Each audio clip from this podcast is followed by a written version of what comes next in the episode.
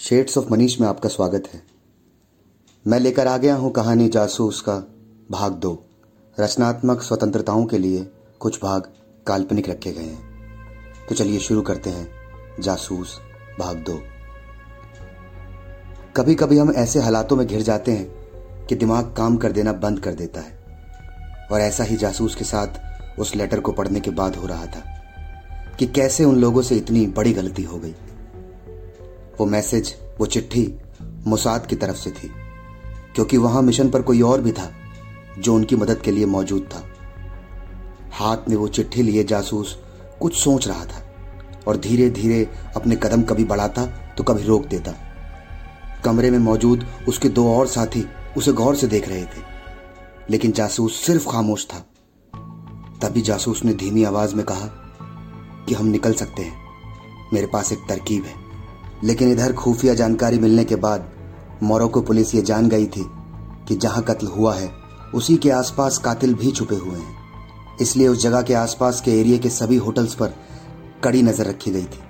लेकिन जासूस से बनाए हुए प्लान में शायद कुछ गलती हो गई, या यही वो चाहता था।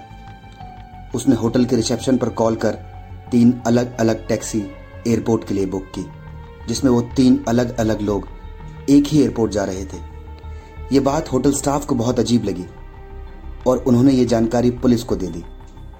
पुलिस के लोग होटल से ही मुसाद की टीम के पीछे थे और तीनों टैक्सी का पीछा कर रहे थे और एयरपोर्ट पहुँचते ही पुलिस ने जासूस की टीम के दो लोगों को गिरफ़्तार कर लिया। मगर जासूस बच निकलने में कामयाब रहा। वो दो लोग पकड़े गए और शक के बिना पर उन्हें हिरासत में ले लिया गया। तफ्तीश के दौरान उन्होंने कबूल किया कि वो मुसाद के एजेंट हैं और अपने मिशन पर हैं।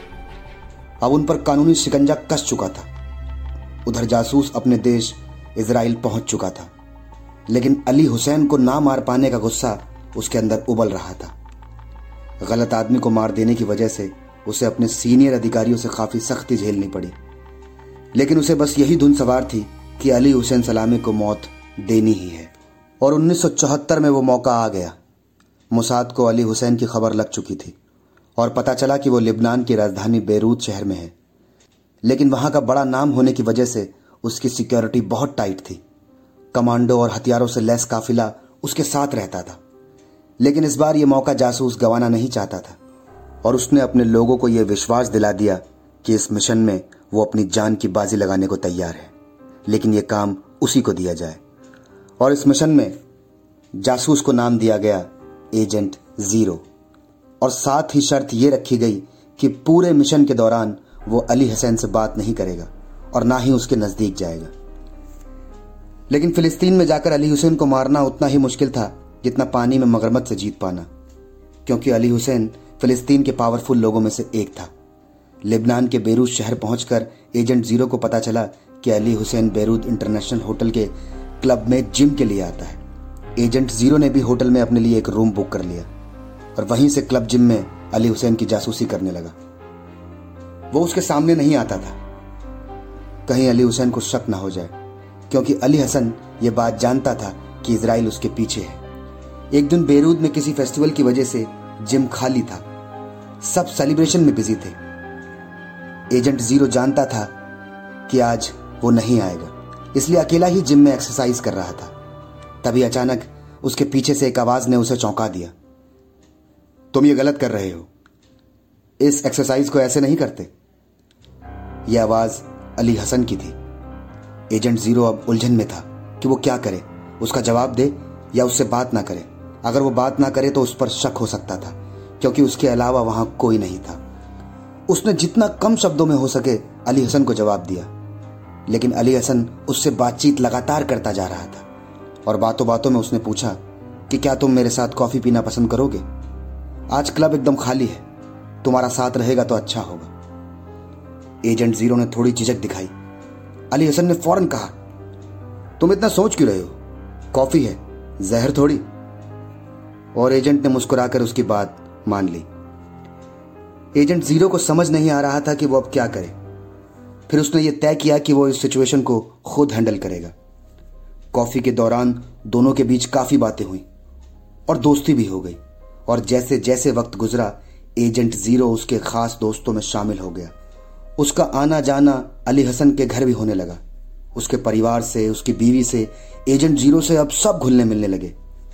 अब इस बात को चार साल बीत चुके थे। एजेंट भी उसे अब अपना दोस्त ही मानने लगा था। जब मुसाद के ऑफिसर्स को यह बात पता चली कि मना करने के बावजूद भी एजेंट ज़ीरो ने उससे दोस्ती कर ली है तो उन्हें अजीब लगा। लेकिन फिर उन्होंने मिशन को एजेंट ज़ीरो के हवाले ही कर दिया। वो जैसा चाहे, वैसा कर सकता है। जासूस की ज़िंदगी में दो ही काम होते हैं। एक जासूसी और दूसरा वहाँ से जान बचाकर बच निकलना। अली हसन को मारना आसान नहीं था। वो जहाँ भी जाता, उसके साथ पूरा काफिला चलता।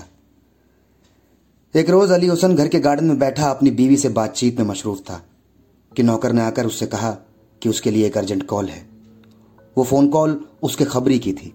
खबर थी कि कोई उसके बेहद नज़दीक है। वो थोड़ा होशियार रहे। फ़ोन रखते ही अली हसन के माथे पर शिकन आ गई और उसका दिमाग दौड़ने लगा और एक जगह जाकर उसकी सोच का घोड़ा रुक गया। उसने अपने आदमियों से एजेंट ज़ीरो को बुलाने को कहा। इधर एजेंट ज़ीरो को अब यह विश्वास हो चुका था कि वो अब टारगेट की पूरी जासूसी कर चुका है, लेकिन वो ये तय नहीं कर पा रहा था कि उसे मारना कहाँ है। घर और क्लब में उसे मारना मुश्किल था।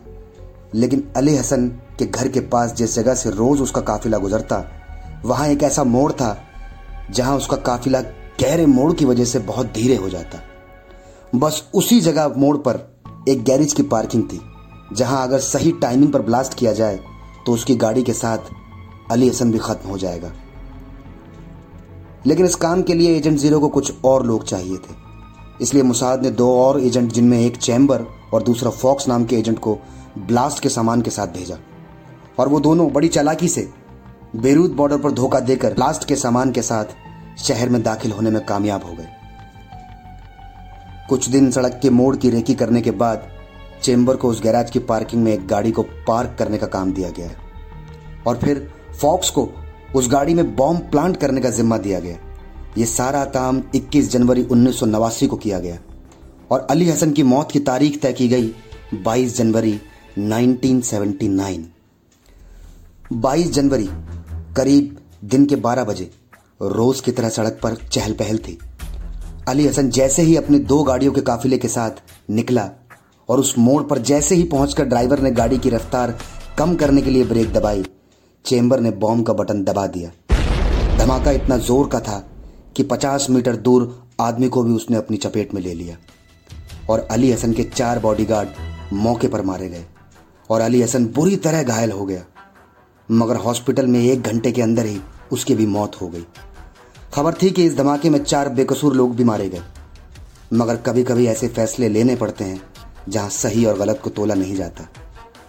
और काम को अंजाम देने के दो घंटे के अंदर, मुसाद के तीनों एजेंट, ज़ीरो चैम्बर और फॉक्स, ऐसे हवा हो गए, जैसे वो कभी बेरूद में थे ही नहीं। और इसराइल सही सलामत पहुँच चुके थे। अपने वतन पहुंचकर एजेंट ज़ीरो ने एक इंटरव्यू में कहा कि पाँच साल अली हसन के साथ रहने के बाद मेरी उससे दोस्ती हो गई थी। अगर उसके गुनाह से म्यूनिक हत्याकांड निकाल दिया जाए तो वो एक अच्छा आदमी था। लेकिन कंट्री के और अपने लोगों की मौत के बदले के लिए मुझे ये करना ही था। तो ये थी कहानी जासूस टू। उम्मीद करता हूँ कि आपको पसंद आई होगी।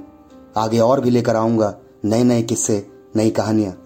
तब तक के लिए नमस्कार।